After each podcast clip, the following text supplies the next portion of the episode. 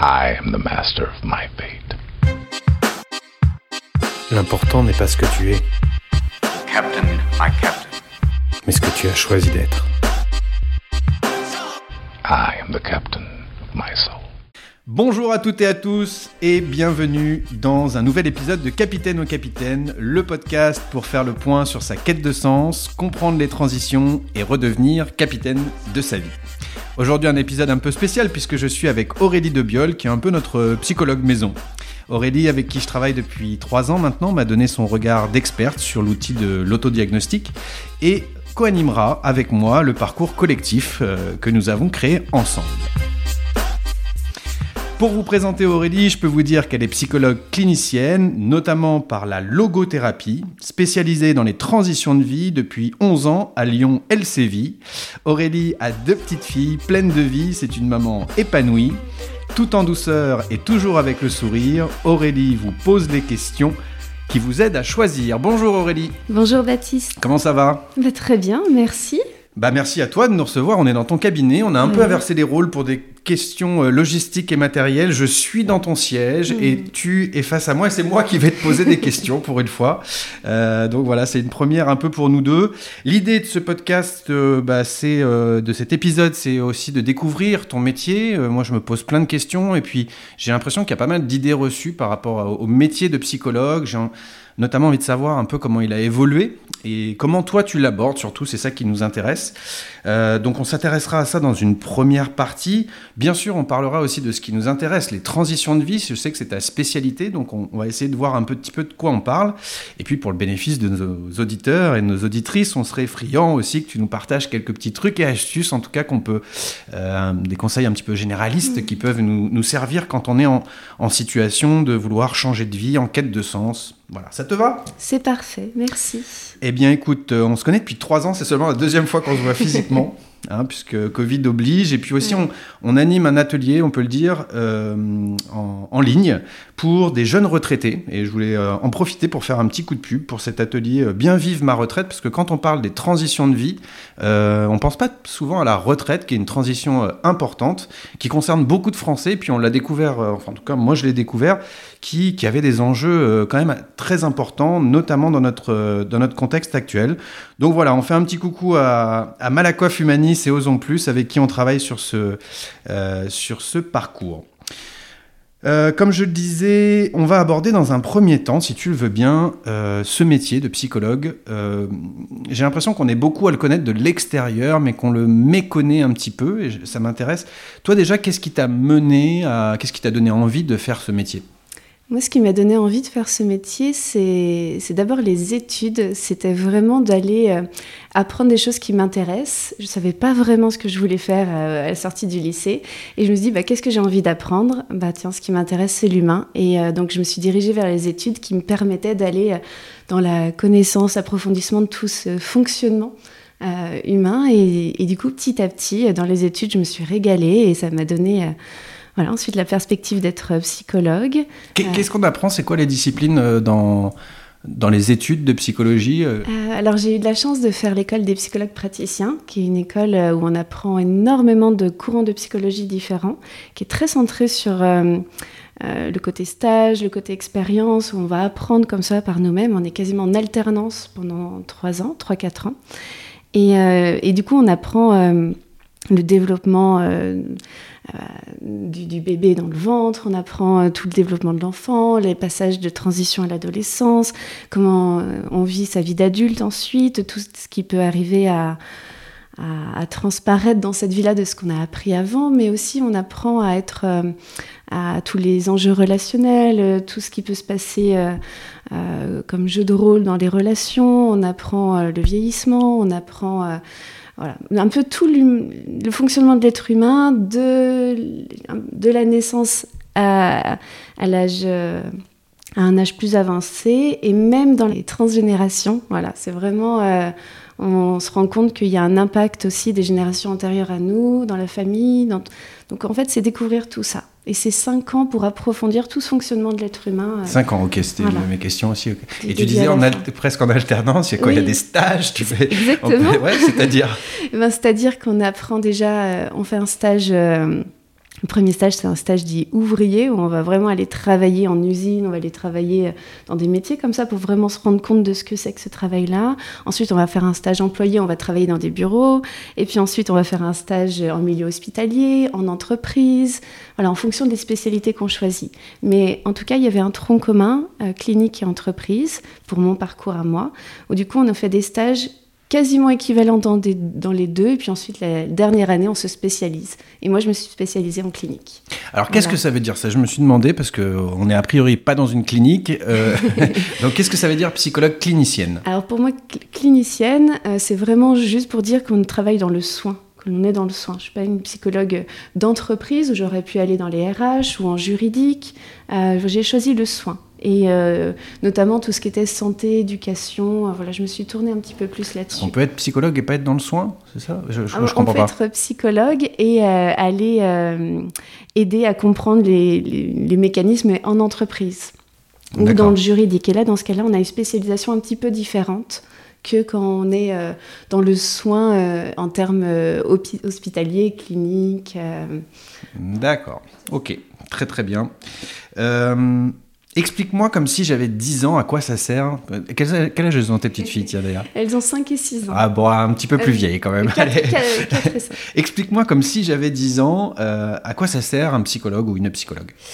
Alors, un psychologue, c'est pour euh, t'aider à mettre des mots sur ce qui va pas, à essayer de, comprendre un peu quand, les, quand tu as de la colère, de la tristesse, de la peur, et puis voir ensemble comment on peut dépasser tout ça pour que tu te sentes vraiment mieux dans ta vie. C'est une sorte d'effet miroir un peu.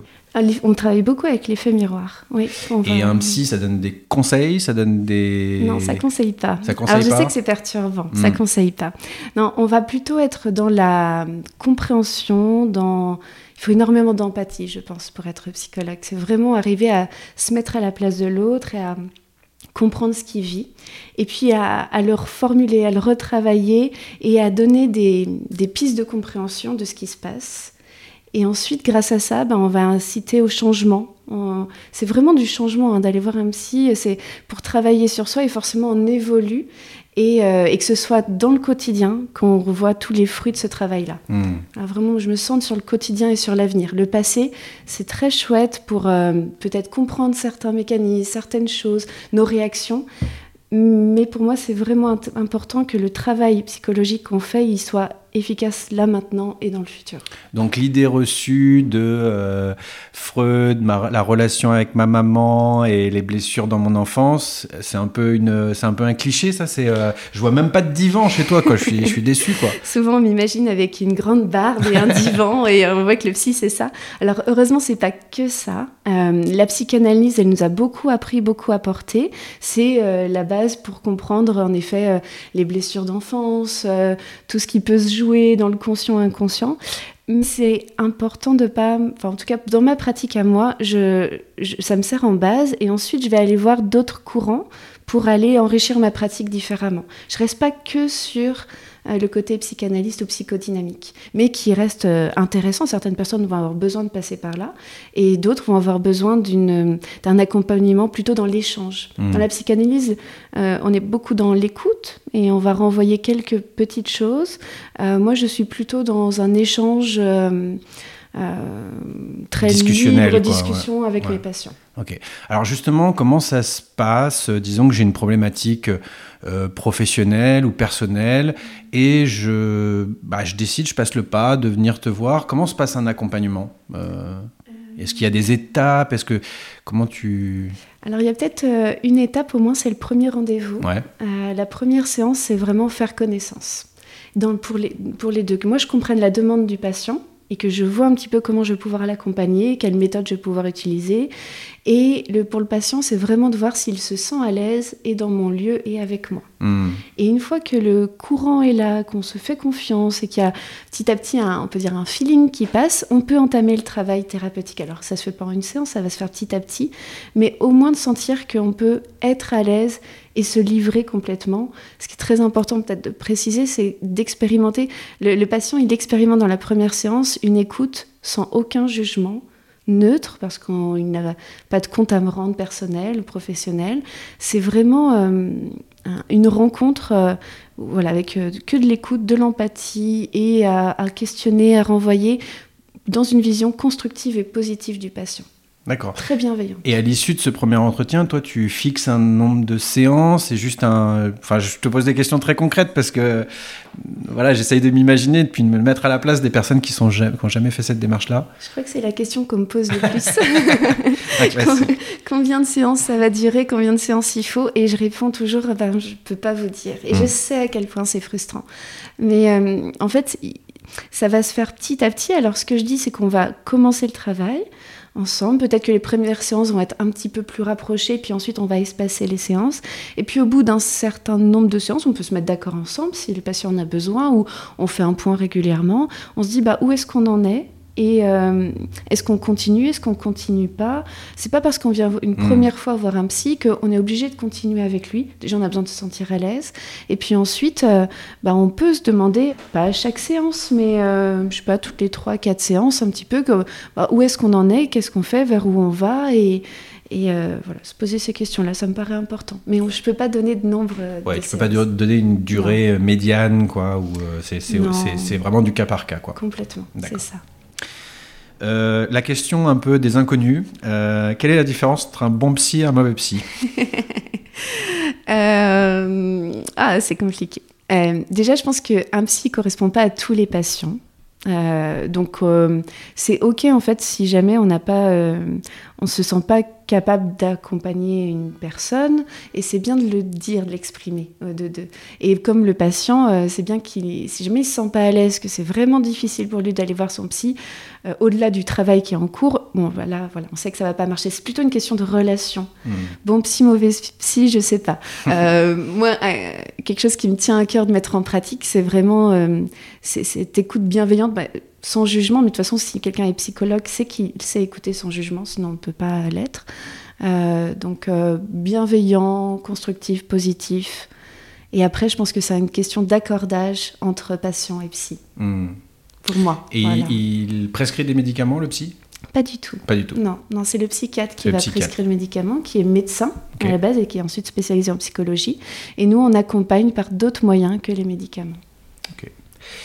Qu'est-ce qui a un peu évolué dans la profession de, de- de ton regard, hein, peut-être Mhm. depuis, euh, depuis 20 ans? Alors toi, ça fait, ça fait 11 ans que tu, Mhm. que tu pratiques, ça fait, ça fait peut-être pas autant de temps, mais peut-être ma question tournerait autour de tout ce qui est la découverte des IRM, du cerveau. Enfin, Mhm. j'imagine que ça a énormément fait avancer la psychanalyse, la psychologie, puisqu'on a changé un peu de, de croyances et de, et de connaissances par rapport au, au- au cerveau. Quel impact ça a eu sur, euh, sur le métier du psychologue? Les neurosciences nous ont permis de faire des grandes avancées. Euh, la psychologie, c'est tout d'abord une démarche scientifique. Donc euh, tout ce que l'on dit, euh, toutes les méthodes, tout ce qui est construit comme courant, elle se base sur de l'expérimentation, sur des études. C'est vraiment un courant scientifique. Donc on- les neurosciences, elles ont permis d'avancer, de comprendre le fonctionnement du cerveau, le fonctionnement des émotions, des réactions, et notamment un courant que j'aime beaucoup, c'est la psychologie positive. Et la psychologie positive, elle s'appuie énormément sur les neurosciences et les dernières découvertes voilà, de, ces, de ces dernières années. Euh, donc ça, c'est vraiment, ça a permis d'enrichir notre psychologie.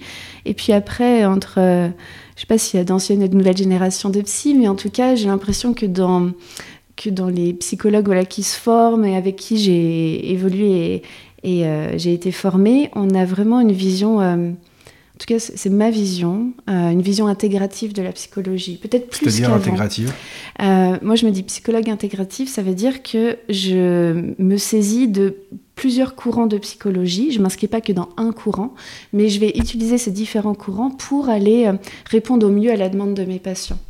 Euh, il y a des psychologues qui vont être spécialisés en psychodynamique, en psychanalyse, d'autres en TCC, en technique comportementale et cognitive, d'autres en thérapie humaniste, euh, en logothérapie. hein.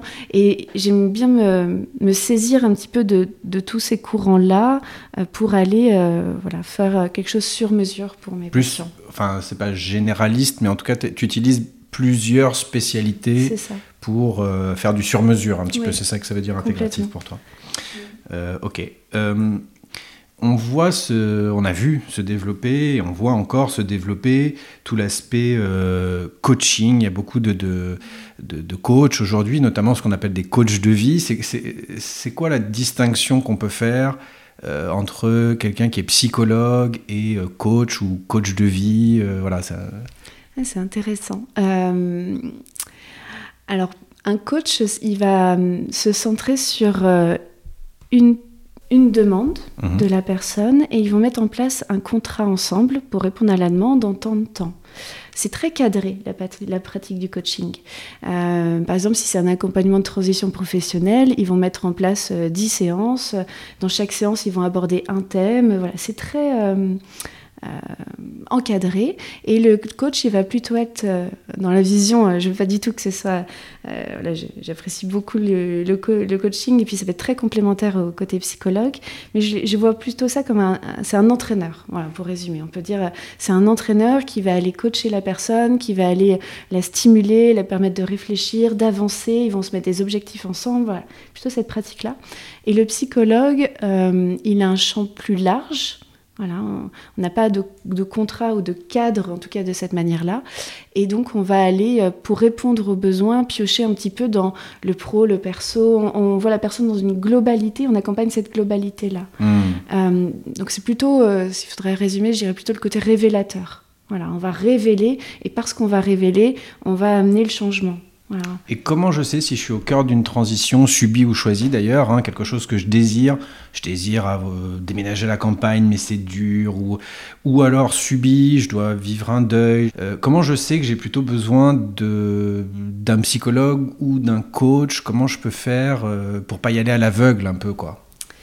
Euh, Peut-être que ça va être ce que, ce que j'ai besoin à ce moment-là comme travail? Est-ce que j'ai besoin euh, de quelqu'un qui est là et qui va me booster, qui va me pousser en avant, qui va me permettre euh, de répondre à une question très précise euh, de cette transition-là? Ou est-ce que je vais avoir besoin d'un temps de réflexion sur moi, d'échange, de, de, livrer mes émotions, de, de parler des peurs, de la colère, de tous les freins que je peux avoir et que je pense qu'ils ont une source un petit peu dans d'autres champs? Là, ça va plutôt être le psychologue et dans le premier cas, ça va plutôt être le coach. Hmm. C'est très complémentaire en soi. Ok. Donc d'un côté peut-être le psychologue plutôt l'aspect révélateur et euh, le coach le côté stimulateur. Et les deux vont, vont ensemble. Donc si je suis un peu ton raisonnement, il faudrait dans l'ordre des choses peut-être chronologiquement euh, pour avoir une, euh, une solution intégrale, euh, peut-être d'abord passer par l'aspect révélateur, puis si on en a besoin dans un deuxième temps, euh, le côté stimulateur, mais on peut aussi euh, directement... euh, Les deux peuvent bien fonctionner, Très en bien. effet. D'ailleurs, les coachs, ils ont, ils sont, pour être certifiés, ils ont besoin d'un accompagnement aussi par un psychologue qui permet de travailler sur eux, Mm. voilà, sur les freins, sur tout ce qui peut passer dans, dans cette dynamique de relation. Et, et, et donc, on, en a- on accompagne aussi des coachs à être dans ce regard-là euh, et pas avoir de, voilà, de, de biais personnels dans la relation avec euh, ces personnes. Et une, dernière question par rapport à ton métier, parce qu'on on a eu une discussion euh, à ce sujet-là la, la dernière fois, ça m'a un, un peu interpellé. Tu me parlais de changements importants dans ta profession, notamment par rapport à des choix politiques qui sont en cours et qui vont avoir un impact. Ça m'a, enfin, on, on en a parlé que très très brièvement et ça m'intéressait de te reposer la question au micro parce que parce que ça me paraissait euh, quelque chose à savoir, je crois. Qu'est-ce qui est en train de se passer par rapport au métier de, psychologue C'est vrai, merci de poser cette question. Euh, les, suivis euh, en psychologie ne sont pas remboursés par la sécurité sociale. Il y a des mutuelles qui prennent des séances en charge. On peut être en libéral, du coup, la personne paye ses soins, paye son suivi. Et sinon, il faut aller dans des CMP, des centres médico-psychologiques, où là, c'est l'État qui prend en charge, mais les, les délais d'attente sont, sont faramineux. Je crois que pour le CMP qui est proche d'ici, il y a un an et demi d'attente pour avoir une séance. Donc euh, les personnes, elles se retrouvent coincées. Et donc elles vont, euh, euh, même ceux qui n'auraient pas beaucoup les, moyens, viennent euh, en libéral pour payer cet accompagnement-là. Et donc on demande depuis très longtemps à être remboursé et reconnu par la sécurité sociale que le soin psychique, l'accompagnement humain, il, il est absolument essentiel pour, pour nous. Et, donc, il y a eu une annonce du gouvernement suite à tout ce qui s'est passé avec le coronavirus en disant que les psychologues allaient être remboursés. Donc, génial, on était tellement contents dans la profession. Et on a vu les modalités ensuite, et les modalités nous ont inquiétés parce que euh, elle change complètement notre manière de pratiquer. Déjà, normalement, un psychologue, on va le voir, euh, chacun, euh, en son âme et conscience, peut choisir le professionnel qu'on veut et on a un accès libre au psychologue. Et le gouvernement propose de passer par son médecin traitant qui doit évaluer dans le temps de la séance qui est impartie, souvent c'est 15 minutes, le besoin du soin psychique pour le patient. Donc il crée une ordonnance, et l'ordonnance maximum, c'est 7 séances de 30 minutes pour, accompagner des soins euh, dits légers, euh, voilà. Euh, donc, si vous avez fait un burn-out, si vous prenez des médicaments, si vous êtes, si vous avez vécu des traumatismes, vous ne rentrez pas dans ce cadre-là. Et donc, Ensuite, le patient qui fait la démarche d'aller voir un médecin, qui explique une première fois son histoire, qui ensuite va repart avec son ordonnance, doit arriver chez un psy qui est conventionné. Donc euh, les psychologues ont fait, heureusement on a encore le choix de se conventionner ou pas, donc euh, ils ont été très très très peu à accepter cette, cette convention. Je crois qu'ils étaient 1000 psy en France, enfin voilà vraiment très peu parce que les conditions étaient tellement euh, drastiques. drastiques, difficiles pour nous parce qu'on nous demande d'accompagner un patient en 30 minutes sur cette séance. Euh, c'est impossible. en tout cas, c'est pas dans ma pratique que le temps d'arriver, de se mettre à l'aise, de tisser un lien de confiance, à peine la personne commence à parler de ce qui se passe pour elle et à quel point on sait que à quel point c'est difficile de le mettre en mots, d'exprimer des choses profondes de soi. Eh bien, on dit au revoir. Il faut vite quitter et hmm. enchaîner un autre patient. Et c'est pas possible aussi. Donc, du point de vue patient, nous on trouve que c'est je vais utiliser un grand mot, mais quand même, c'est quand même maltraitant ce système-là. Euh, et, et, alors peut-être que ça peut convenir pour certains et que c'est un début, mais il faudrait qu'on ait la possibilité d'avoir de, un dépassement d'honoraires et un dépassement de temps pour accompagner, que ce soit un, coup de pouce. Et ça va être le médecin traitant qui désigne le psychologue à aller voir ou il y a quand même un choix? Parce que tu parlais de ce rapport de personne à personne qui est important aussi, on le comprend. Alors il ne le désigne pas, mais le patient a le choix qu'entre les psychologues conventionnés. Ah, conventionnés, donc ça limite. Donc ça limite quand même. Euh, et ensuite, au bout des sept séances, on renvoie, je crois, un bilan chez le médecin. Et si la personne veut plus de séances, ensuite c'est un psychiatre qui doit prendre le relais. Donc en fait, il y a déjà le secret professionnel, le secret des séances est quand même compliqué parce qu'il faut quand même qu'on livre des éléments euh, pour, pour appuyer le fait que la personne a besoin de, de séances. Et puis ensuite, il y a plusieurs acteurs. Et voilà, pour moi, c'est je ne me vois pas accompagner les personnes comme ça. Mmh. Et puis du point de vue professionnel aussi, euh, c'est limité à 30 euros la séance. 30 euh, euros avec toutes les charges qu'on a, c'est impossible d'en vivre. Mmh. Et puis du coup, on se demanderait d'enchaîner les patients. Mais un patient, euh, en tout cas pour moi dans ma pratique, c'est à 100% l'écoute, euh, je me donne à 100% dans la séance, j'ai que mon patient en tête et quand je passe à un autre patient, eh ben ça me demande un temps de transition, j'ai besoin de travailler ma séance, de ce qui s'est dit, de le travailler en amont et là avec ce système là, ben je ça, invite à bâcler en fait non, puis l'écoute et l'empathie, ça, fatigue, ça demande beaucoup d'énergie mentale. Et d'enchaîner les, rendez-vous comme ça, on peut en... Donc pour toi, ça met un peu le métier sous tension ou à risque même Oui, ça met le métier à risque, alors dans le milieu libéral, mais aussi au niveau de l'hôpital, parce que quand je travaillais à l'hôpital, le, psychologue dépend du directeur de l'établissement. Hmm. Et on travaille, bien entendu, avec les médecins, tout le monde médical, en bonne intelligence et en complémentarité. Et ce qui fait que face aux médecins, on n'a pas de rapport hiérarchique. Hmm. Donc on peut vraiment avoir une parole libre, on peut être... Euh, Pardon, euh, le, psychologue va, dans cette nouvelle, avec ces nouvelles modalités, va devoir rendre des comptes finalement au médecin traitant. Bah, un, petit peu quand même, même si on va, on préserve quoi qu'il se passe de toute façon le, toute la séance et, et, ce qui se dit dans la séance, mais on va quand même échanger avec ce médecin et donc on demande de l'accord au patient. Euh, à chaque fois qu'on veut échanger avec un autre professionnel de santé, le patient est au courant, hmm. on dit ce qu'on va dire ensemble, tout est choisi, pensé pour que la parole du patient soit préservée. Mais je trouve que ce système-là, euh, et puis ça va aller vite forcément Enfin, on va pas avoir des grands temps d'échange, euh, même si on essaye de mettre en place beaucoup de partenariats avec les médecins. Moi, je travaille beaucoup avec des médecins, des psychiatres, et ça se passe très bien. Mais installer sur ordonnance le métier de psychologue, c'est compliqué. J'ai peur que ça mette un bien ensuite au sein de l'hôpital, où du coup le psychologue se retrouvera sous l'autorité du médecin Et du coup, forcément, ça joue quelque chose dans le lien relationnel. On ne va pas parler de la même façon des patients, on va parler aussi librement que si on n'a pas ce lien-là. Hmm. Ce qui n'empêche pas qu'on respecte tout à fait son côté. Par exemple, si les chefs de service, on dépend du service, donc on respecte cela. Les psychologues ne sont pas euh, des, des électrons complètement libres à côté. C'est juste qu'on fait partie d'un système qui s'équilibre bien comme ça. Je l'ai expérimenté vraiment à l'hôpital, c'était très constructif. Et j'ai peur que ça change quelque chose, en fait. Bon, à suivre, on Oui, espère. merci.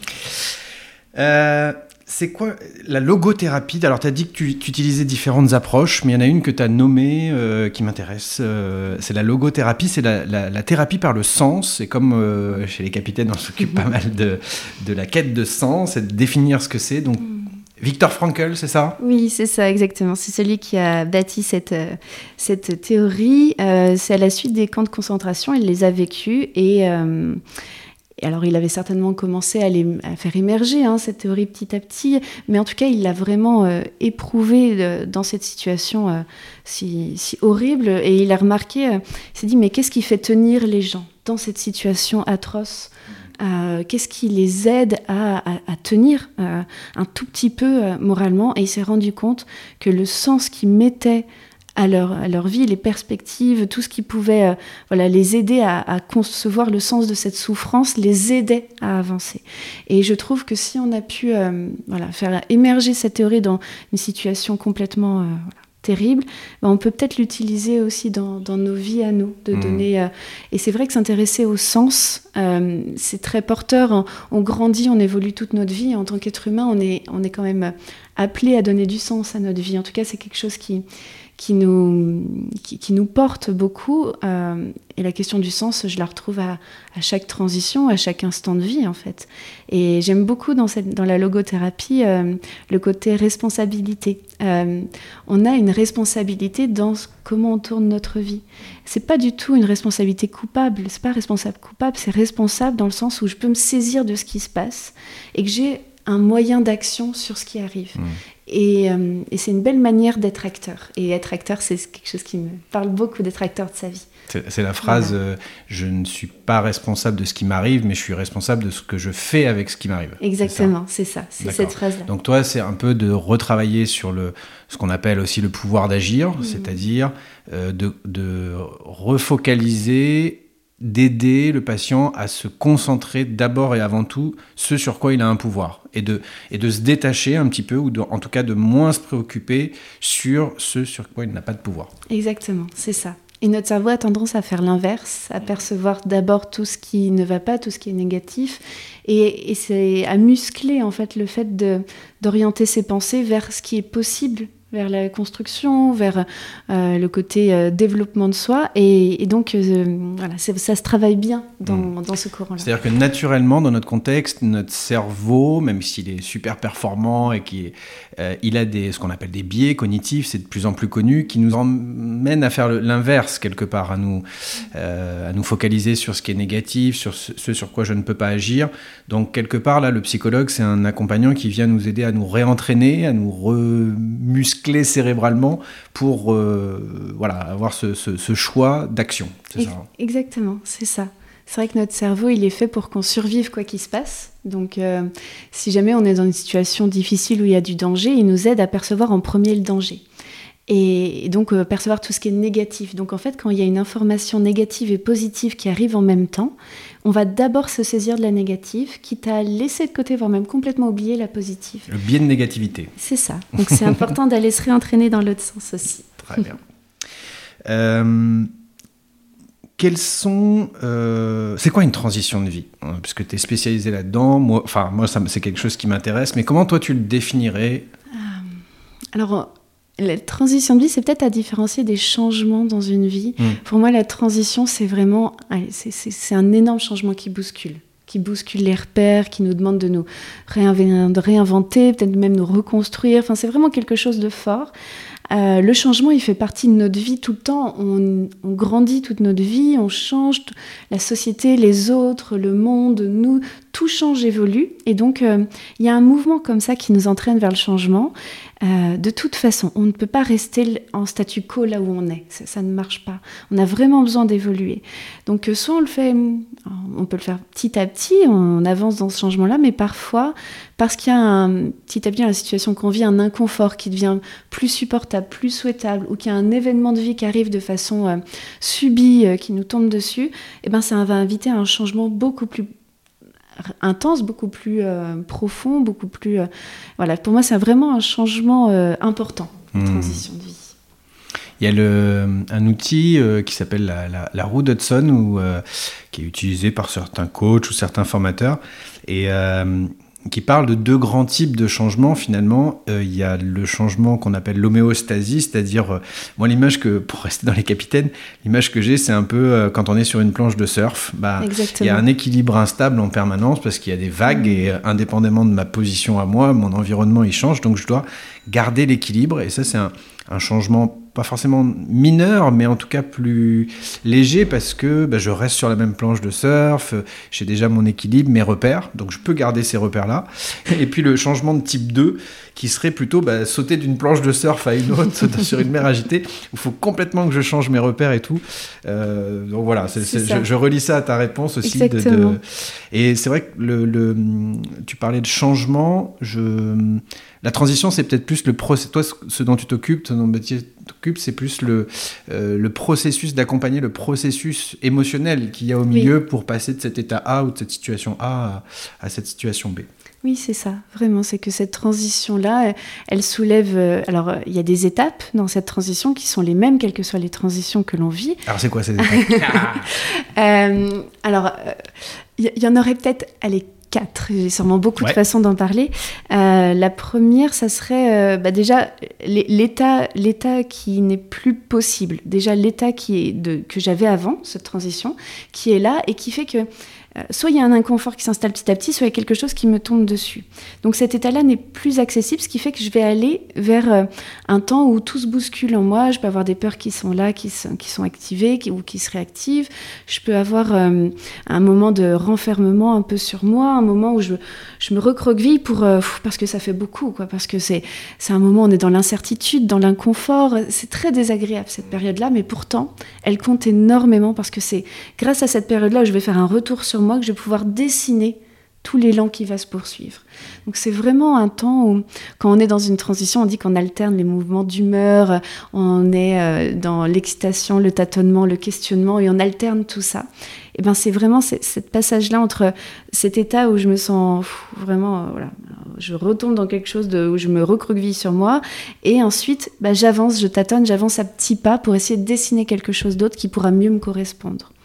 Et donc euh, la troisième étape, ça serait vraiment de d'aller percevoir ces petites clés, ces, petits éléments qui, qui invitent à aller vers autre chose, qui vont me pousser dans une construction. Et la dernière étape, c'est quand je me suis saisie vraiment de ces éléments-là et que je vais aller me mettre dans un nouveau, euh, un petit état de stabilité, voilà, même si je grandis, j'évolue toute ma vie, où je vais revenir à quelque chose de beaucoup plus confortable. Et surtout, le but d'une transition, c'est que ça me permette de me correspondre encore mieux Hmm. d'aller vraiment dans quelque chose qui, qui me corresponde, qui soit euh, en accord avec moi-même. Il n'y a pas de recette de transition toute faite, il n'y a que des ingrédients que chacun peut euh, prendre et à sa sauce. Euh, voilà, dans ces- toutes ces étapes, il y aurait plein de choses à dire, mais c'est vraiment euh, un petit truc. euh, c'est déjà de comprendre que, que l'on vit une transition de vie.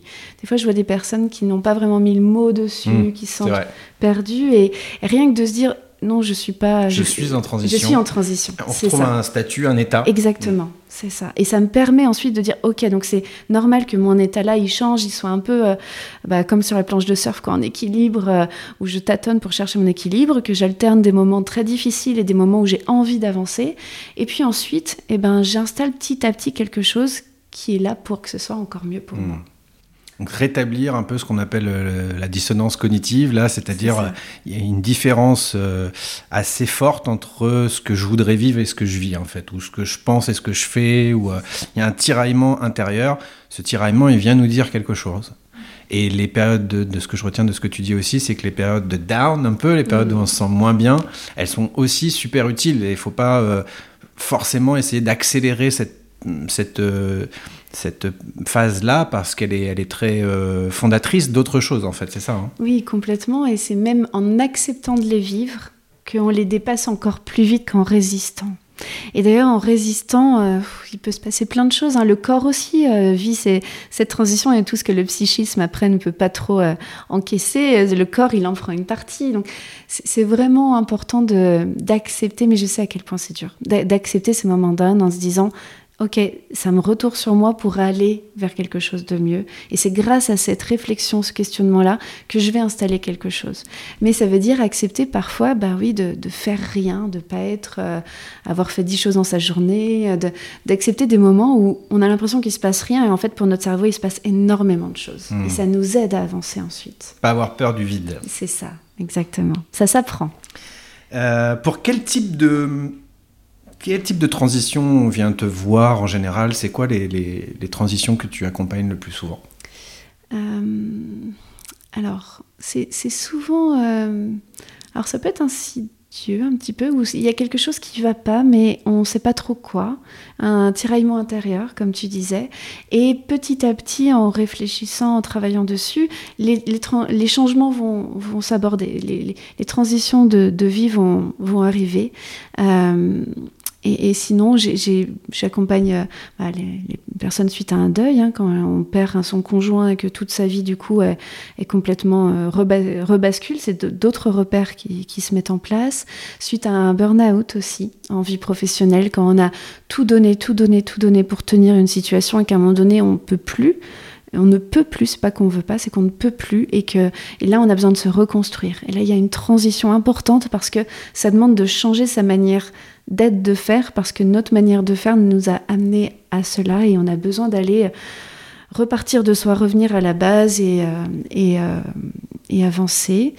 Euh, les transitions de vie à la retraite, euh, beaucoup aussi. Voilà, c'est vraiment euh, un moment de vie où on a besoin de, de se réinventer, on a besoin de redessiner un petit peu tout le cadre que l'on, parce qu'on quitte le cadre qu'on nous a donné pendant plus de 40 ans. Donc, on a besoin de repartir de soi aussi pour avancer. Et puis le travail nous définit quand même beaucoup, donc Ah il y a bah, une beaucoup. sorte. ouais. Ouais.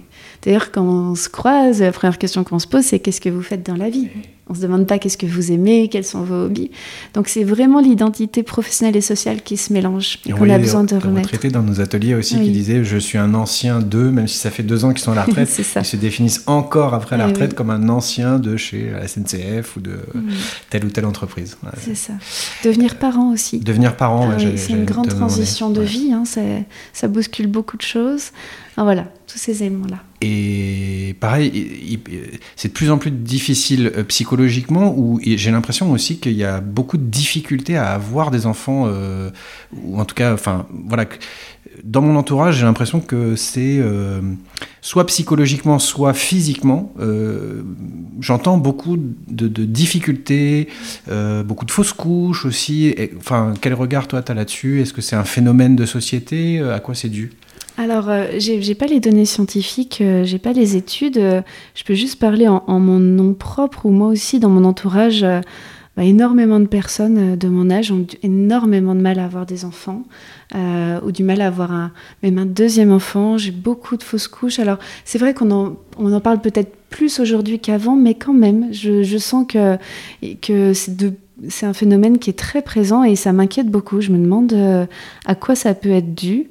Alors, euh, je sais qu'on dit que euh, ville, il faut un an et demi pour avoir un enfant et en campagne six mois pour parler de la différence. Quand on le décide, à partir du moment où, où on décide. Oui. D'accord, les parents qui décident d'avoir un enfant en ville mettent en moyenne à peu près un an et demi avant de... C'est un médecin gynécologue qui me l'avait dit. Et, et donc, ça montre bien qu'il y a le, le stress ambiant, Ouais. le rythme de vie, la pollution peut-être, les hormones dans l'eau. Enfin, je pense qu'il y a aussi, voilà, il y a plein d'élé- de facteurs qui peuvent amener cela.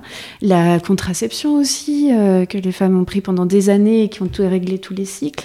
Euh, il y a peut-être d'autres, voilà, il y a peut-être... euh, Peut-être les conséquences aussi de la génération précédentes aussi, où on avait moins de recul, moins de connaissances sur tout ce qui était moyens contraceptifs ou euh, médicaments d'une manière ça. générale. Oui, et puis euh, maintenant on lutte contre les perturbateurs endocriniens, contre tout Voilà. cela. Et avant, en tout cas dans ma jeunesse, ça c'était très peu connu. Donc euh, peut-être qu'on est aussi une génération, où il y a une conséquence à ça. Mm.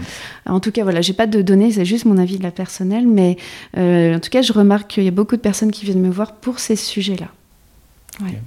Et tu parlais burn-out aussi. euh, Qu'est-ce qui fait que, les, selon toi, hein, que les risques psychosociaux comme ça ont explosé? On parle plus que de stress tout le temps. Ouais. Enfin, on a l'impression que le monde de l'entreprise est devenu un enfer. euh, Alors le stress, c'est vrai que c'était reconnu il y a quelques années comme la maladie du siècle, hein, Mm. vraiment. euh.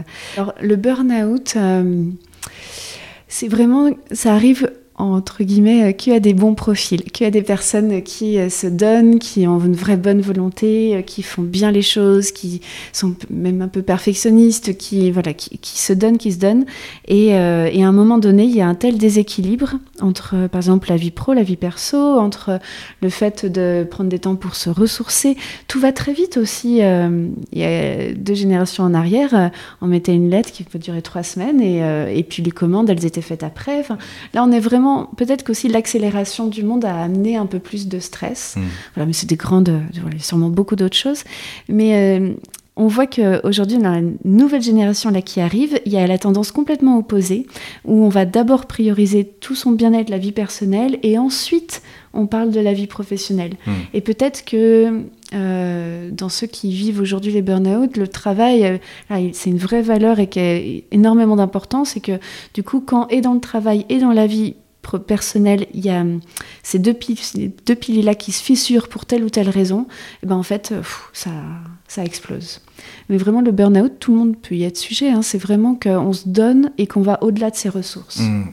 Et alors avec les capitaines, j'ai choisi aussi d'aborder la transition euh, d'une manière un petit peu holistique, parce que j'ai le sentiment que la clé d'entrée ou la clé de souffrance initiale, c'est beaucoup le professionnel, qu'on se dit ça va pas au boulot, donc ça ne va pas dans ma vie perso.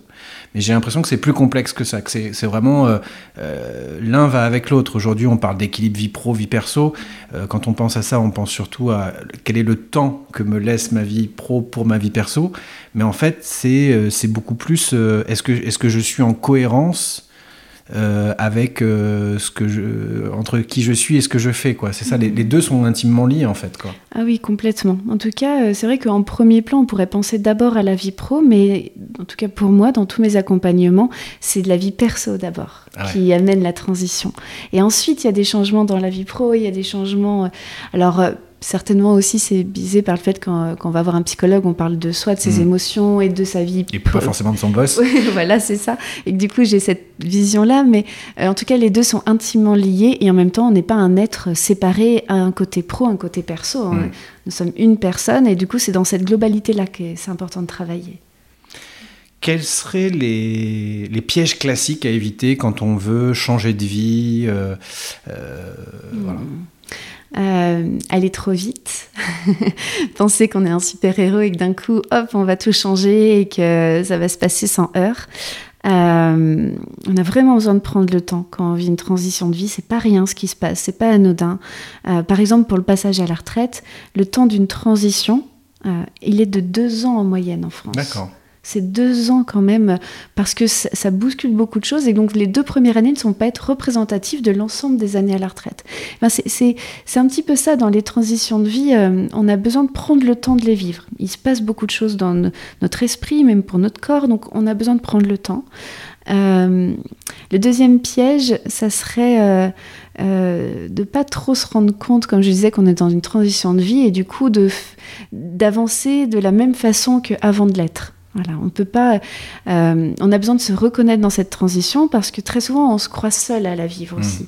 On se croit vraiment seul avec son émotion, sa façon de, ses, ses pensées et, et du coup on se dit bah non, faut que je le masque, il faut vraiment pas que je le montre et, et du coup que j'avance, que je continue à être euh, dynamique, euh, voilà, actif, euh, mais dans le sens du faire. Voilà, ça c'est vraiment des, des, pièges parce que du coup le mal-être il se vit tout seul alors qu'énormément de personnes le vivent aussi et c'est intéressant de sentir connectés les uns aux autres et de remarquer ben oui non mais je suis pas seule en fait et c'est naturel c'est normal entre guillemets de vivre cela dans cette période de vie là Mmh. de se sentir légitimé aussi on a un grand manque de légitimité quand quand on vit une transition euh, même les personnes qui sont au chômage c'est une transition qui est très dure à vivre hein. Mmh. Vraiment, euh, on se questionne tous les jours sur euh, comment on va faire, ce qu'on va faire. On essuie des noms, des noms, des noms. Euh, ça entame énormément la confiance en soi, l'estime de soi. Donc c'est pas rien comme période. Euh, ça, c'est voilà les pièges. Ah oui, il y en a un autre aussi. C'est euh, de réaliser une, une transition, mais qui est une fausse transition. c'est par exemple, je quitte mon travail parce que ces contraintes-là, j'en peux plus, ça me correspond pas, je pas le temps de voir mes enfants, euh, ma, ma vie de famille, et je vais reprendre un travail où je retrouve les mêmes contraintes. Mmh. Voilà. Ça, ça- là, c'est c'est un essai de transition, mais quand même, il y a des peurs qui sont activées, qui font que je vais basculer en fait dans, les, dans le même schéma. Voilà, où je Ouais, quitte quelqu'un parce que ça me correspond pas et je vais retrouver le même profil de. de reproduire des mécanismes en fait euh, un peu comme quand on est dans une relation toxique on change mais en fait on a la personne est plus blonde elle est brune elle est plus Voilà. petite elle est grande mais en fait euh, on retrouve un peu les mêmes symptômes que dans une, une relation passée. Ça peut être pareil dans le travail ou dans donc peut-être prendre plus de recul pour euh, se, se- se rendre compte un petit peu de ce qu'est-ce qui doit évoluer. Ok Comment on fait ça quand on est euh, dans une vie complètement active, que j'ai mon travail qui me prend du temps, euh, j'ai euh, mon fils à emmener au judo, j'ai la voiture à les faire réparer, j'ai. euh, on parlait du temps et du stress. Comment on, comment, ouais, comment on sort un peu du déni ou quand on sent que l'élastique il se tend trop, qu'est-ce qu'on peut faire? Alors, si on arrive à le sentir, euh, on peut tout à fait en prendre des, mini-temps à soi. Pas obligé que ce soit vraiment, euh, je sais pas moi, une semaine, une journée, une demi-journée, mais ne serait-ce que euh, avant d'aller au travail, par exemple le matin. Alors, je sais que le rythme il est très speed quand on pose des enfants, et- mais euh, peut-être s'accorder cinq minutes dans la voiture pour juste respirer, juste se poser. Déjà. Et puis le soir, quand on rentre, eh ben, on va peut-être laisser les enfants euh, 10 minutes de plus au périscolaire et on va prendre un temps où on va euh, voilà, se poser, écrire un peu tout ce qui nous passe par la tête, par Mhm. exemple. Euh, prendre le temps d'en discuter avec un ami. Voilà, de dire, bah, pff, là vraiment, euh, je me sens tiraillée, je me sens qu'il y a quelque chose qui ne me va pas, je suis pas satisfaite en fait, alors que j'ai tout pour être heureux. Ça, je l'entends beaucoup aussi. Euh, voilà, c'est pas que des cases à cocher, et quand, ou alors quand on a causé toutes les cases et qu'on se rend compte que ça va pas, c'est qu'il y a autre chose. Mhm. Voilà, il y a autre chose à aller chercher. Et de d'ouvrir ce questionnement tout petit temps par tout petit temps. Avant d'aller se coucher, on note tout ce qui nous passe par la tête. Voilà, des, des petits trucs comme ça, pour que ensuite, petit à petit, on y fasse plus de place. Hmm. Parce que oui, euh, au milieu de son travail, de ses enfants, de son conjoint, de ses amis, de, de la vie associative, de, de la vie sportive, euh, loisirs, j'ai besoin aussi de me dédier un petit temps à moi. Hmm. Mais ça, on n'a pas appris à le faire. Voilà, où on se dit, bah non, euh, on va pas être égoïste, on va pas être... pas du tout, c'est vraiment s'accorder un petit espace où en fait on peut juste penser un petit peu à, à qui on est, ce qu'on a envie, quel sens justement on donne à cette période-là de ma vie, qu'est-ce qui compte vraiment pour moi. Euh, on parle de valeurs souvent, hein, c'est vraiment de se dire, est-ce que je suis alignée avec ce à quoi j'aspire? Et, et si c'est pas le cas, bah, qu'est-ce qui en moi me bloque? Qu'est-ce qui en moi ou en les autres ou en le monde euh, me permet pas d'y accéder? Et puis ensuite se demander, bah tiens, qu'est-ce qui en moi, en les autres ou dans le monde me permettrait d'y accéder? Et accueillir les émotions qui viennent, parce que plus on les accueille, plus... euh, les émotions, c'est des, des messages. Mm. Ça, c'est vraiment important de le voir comme ça. Si je suis en colère, c'est que j'ai un sentiment d'injustice, donc un besoin de justice. Si je suis triste, c'est que j'ai un manque qui est là. Euh, si j'ai peur, c'est que j'ai besoin d'être rassurée, il y a un- une alerte qui arrive. C'est Plus, voilà, c'est vraiment des messages. Et, euh, Et Je partageais récemment qu'on est, même si la langue française hmm, est très bien fournie, Ouais. on manque parfois de subtilité pour décrire. euh, parce que être angoissé, frustré, énervé, révolté, c'est pas du tout la même chose. Parce qu'il y a plein de, de, de nuances différentes dans notre palette des émotions. euh, et ça, c'est- quand tu parlais d'écrire, ça peut être un bon réflexe d'essayer de mettre les bons mots déjà euh, pour soi. Ça. ouais.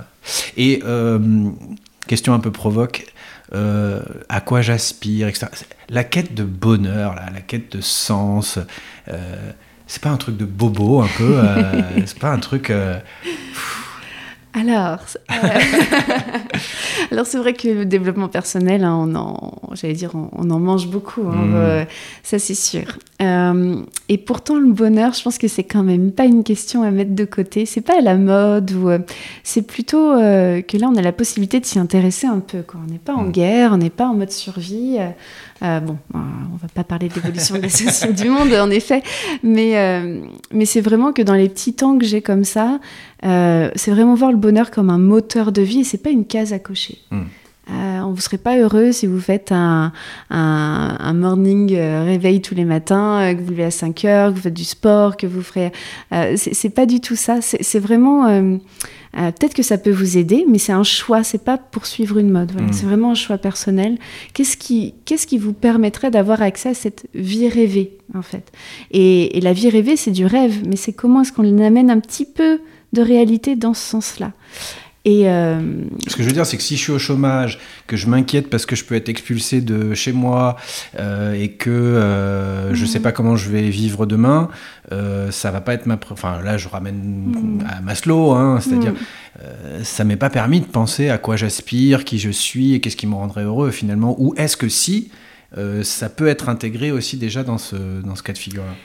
Alors, compliqué ce que je te c'est- demande. C'est hein, mais- compliqué. Alors c'est vrai que les, les besoins de, la- de base de la pyramide de Maslow, les besoins physiologiques, euh, besoins de sécurité, quand ils sont pas remplis, ils font beaucoup de bruit. On ne peut pas passer à Mm. côté parce que c'est à notre base. Donc c'est euh, important que mon énergie, mes pensées, y soient dédiées.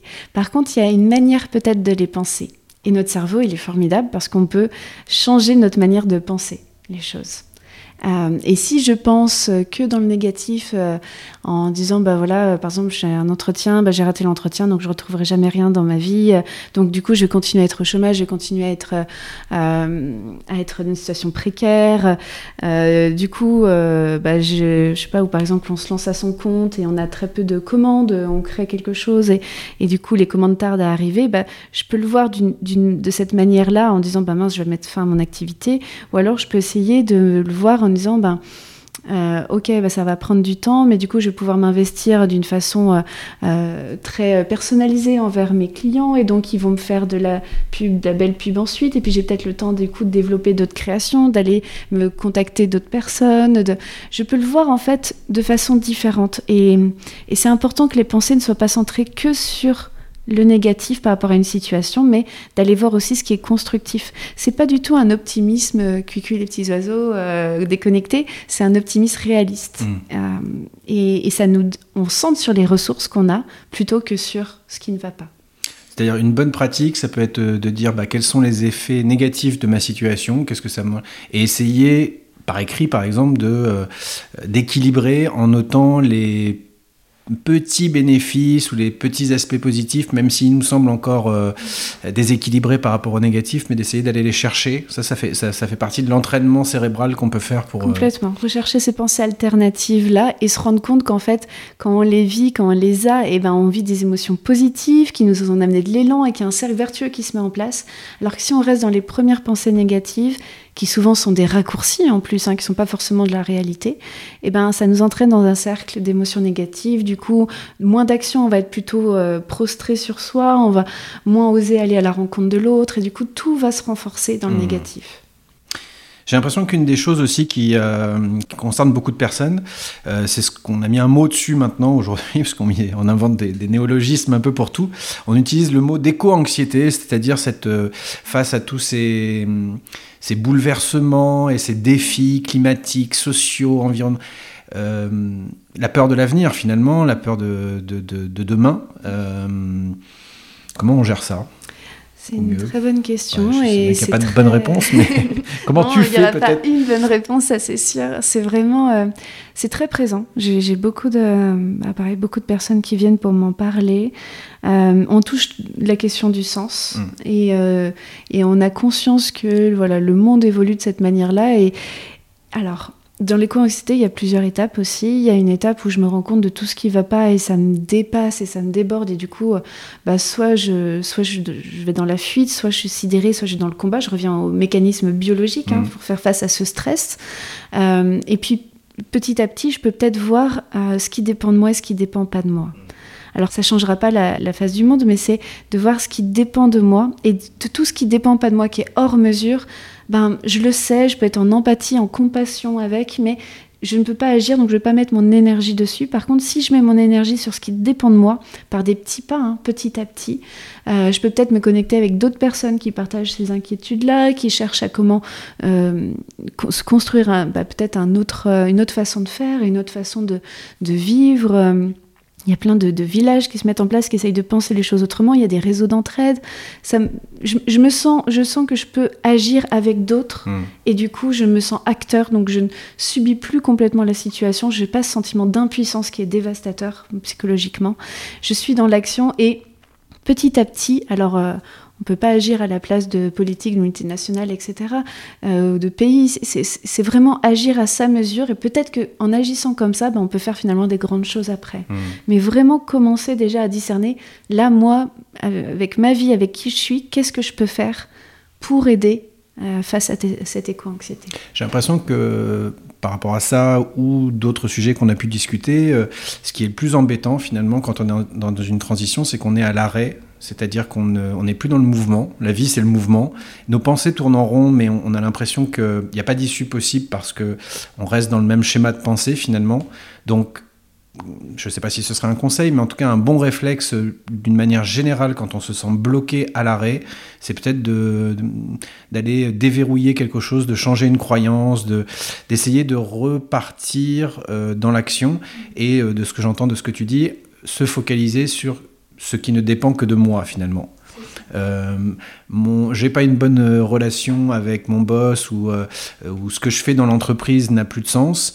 Euh, qu'est-ce que je peux faire? Et de pas voir peut-être les choses de manière binaire, mais d'essayer d'apporter un petit peu de nuance et des, ce qu'on appelle les petits pas. Mmh. Qu'est-ce que je peux faire? Les petites actions, c'est ça, c'est un peu ça. Hein c'est ça, exactement. Et c'est vrai que l'action, mais même l'action pour de l'action, si c'est trop compliqué d'agir dans le domaine qui me qui me fait vivre beaucoup de peur, je peux passer à l'action sur d'autres pans de ma vie. Et puis en fait, l'action appelle à l'action et je vais euh, euh, retrouver ce dynamisme-là. Mmh.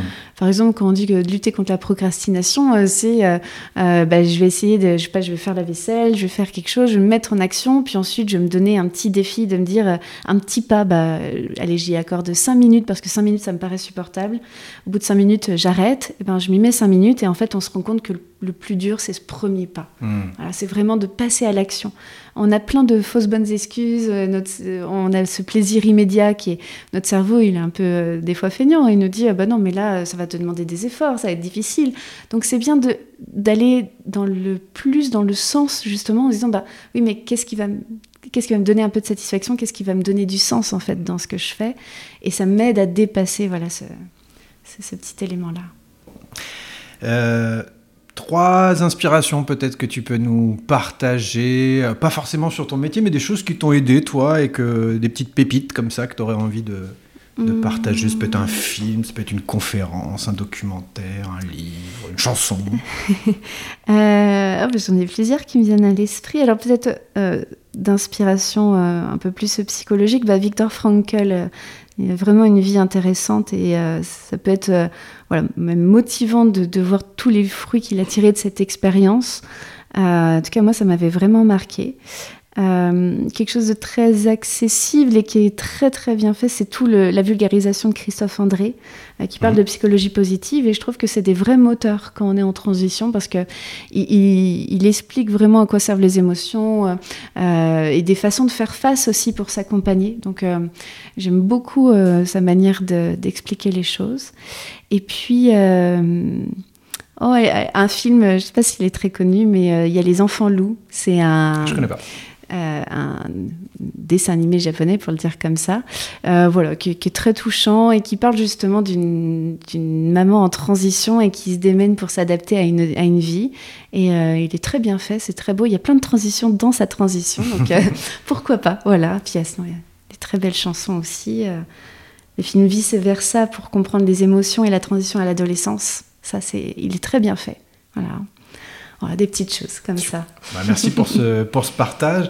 On touche à la fin, Aurélie. C'était un plaisir. Bah, merci. Euh, je vais te donner le mot de la fin parce que c'est la tradition de donner le mot de la fin à l'invité sur la définition. Qu'est-ce que c'est pour toi être capitaine de sa Mm. vie Euh, Mais je voulais euh, bah, te remercier de nous avoir accueillis et puis indiquer aux auditeurs, auditrices que on pouvait se retrouver prochainement avec toi et avec moi pour Avec une série de trois ateliers collectifs en ligne. Toutes les informations donc sont disponibles sur le site euh, lescapitaines.com. Alors on vous embarque, ce sera un petit groupe d'une dizaine de personnes, pas plus. Euh, des personnes qui sont dans un processus de transition, mais qui ne sont pas forcément la même que la vôtre, choisis ou subis, quel que soit votre âge, votre situation. Trois ateliers de deux heures en ligne, répartis sur un mois, avec euh, un carnet de bord. On vous donne un document comme ça pour euh, noter vos actions et vos, vos évolutions. Et puis le but, c'est de repartir avec un plan d'action euh, personnalisé pour enclencher votre prochaine étape de vie. On essaiera, nous, d'apporter nos apports, mais c'est surtout aussi à travers des échanges, de l'entraide. On croit beaucoup à- avec Aurélie à l'intelligence collective euh, et au pouvoir de la parole, du partage. Donc nous, on sera là pour créer ce cadre de sécurité, de confidentialité, euh, pour qu'on s'aide les uns les autres. Euh, comme d'habitude, je voulais remercier aussi euh, Pauline qui s'occupe du montage, Célia qui s'occupe de la communication, mais aussi à Grégoire Gadebois de J'aime Conseil, euh, voilà, qui me conseille parfois sur le projet, aux impacteurs et puis toutes les personnes, toutes celles et ceux qui, contribuent à l'éclosion de ce projet, qui fédèrent déjà, ça commence, c'est que le début. Et puis pour celles et ceux qui traversent actuellement une tempête pour que vous puissiez garder le cap et l'énergie, je vous livre cette citation de Franklin Roosevelt.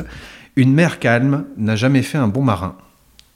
Aurélie, la mot- le mot de la fin te revient. Qu'est-ce que c'est pour toi être capitaine de sa vie? Pour moi, c'est vraiment tendre à être le plus possible acteur de sa vie, quoi qu'il se passe. Et surtout, euh, la clé derrière, c'est la bienveillance envers soi. Restez bienveillant en- en- envers vous-même et soyez euh, le plus possible acteur pour aligner cette vie-là avec vous-même. Voilà, pour moi, c'est ça, être capitaine de sa vie. Merci Baptiste pour ce bel échange. Merci à toi Aurélie.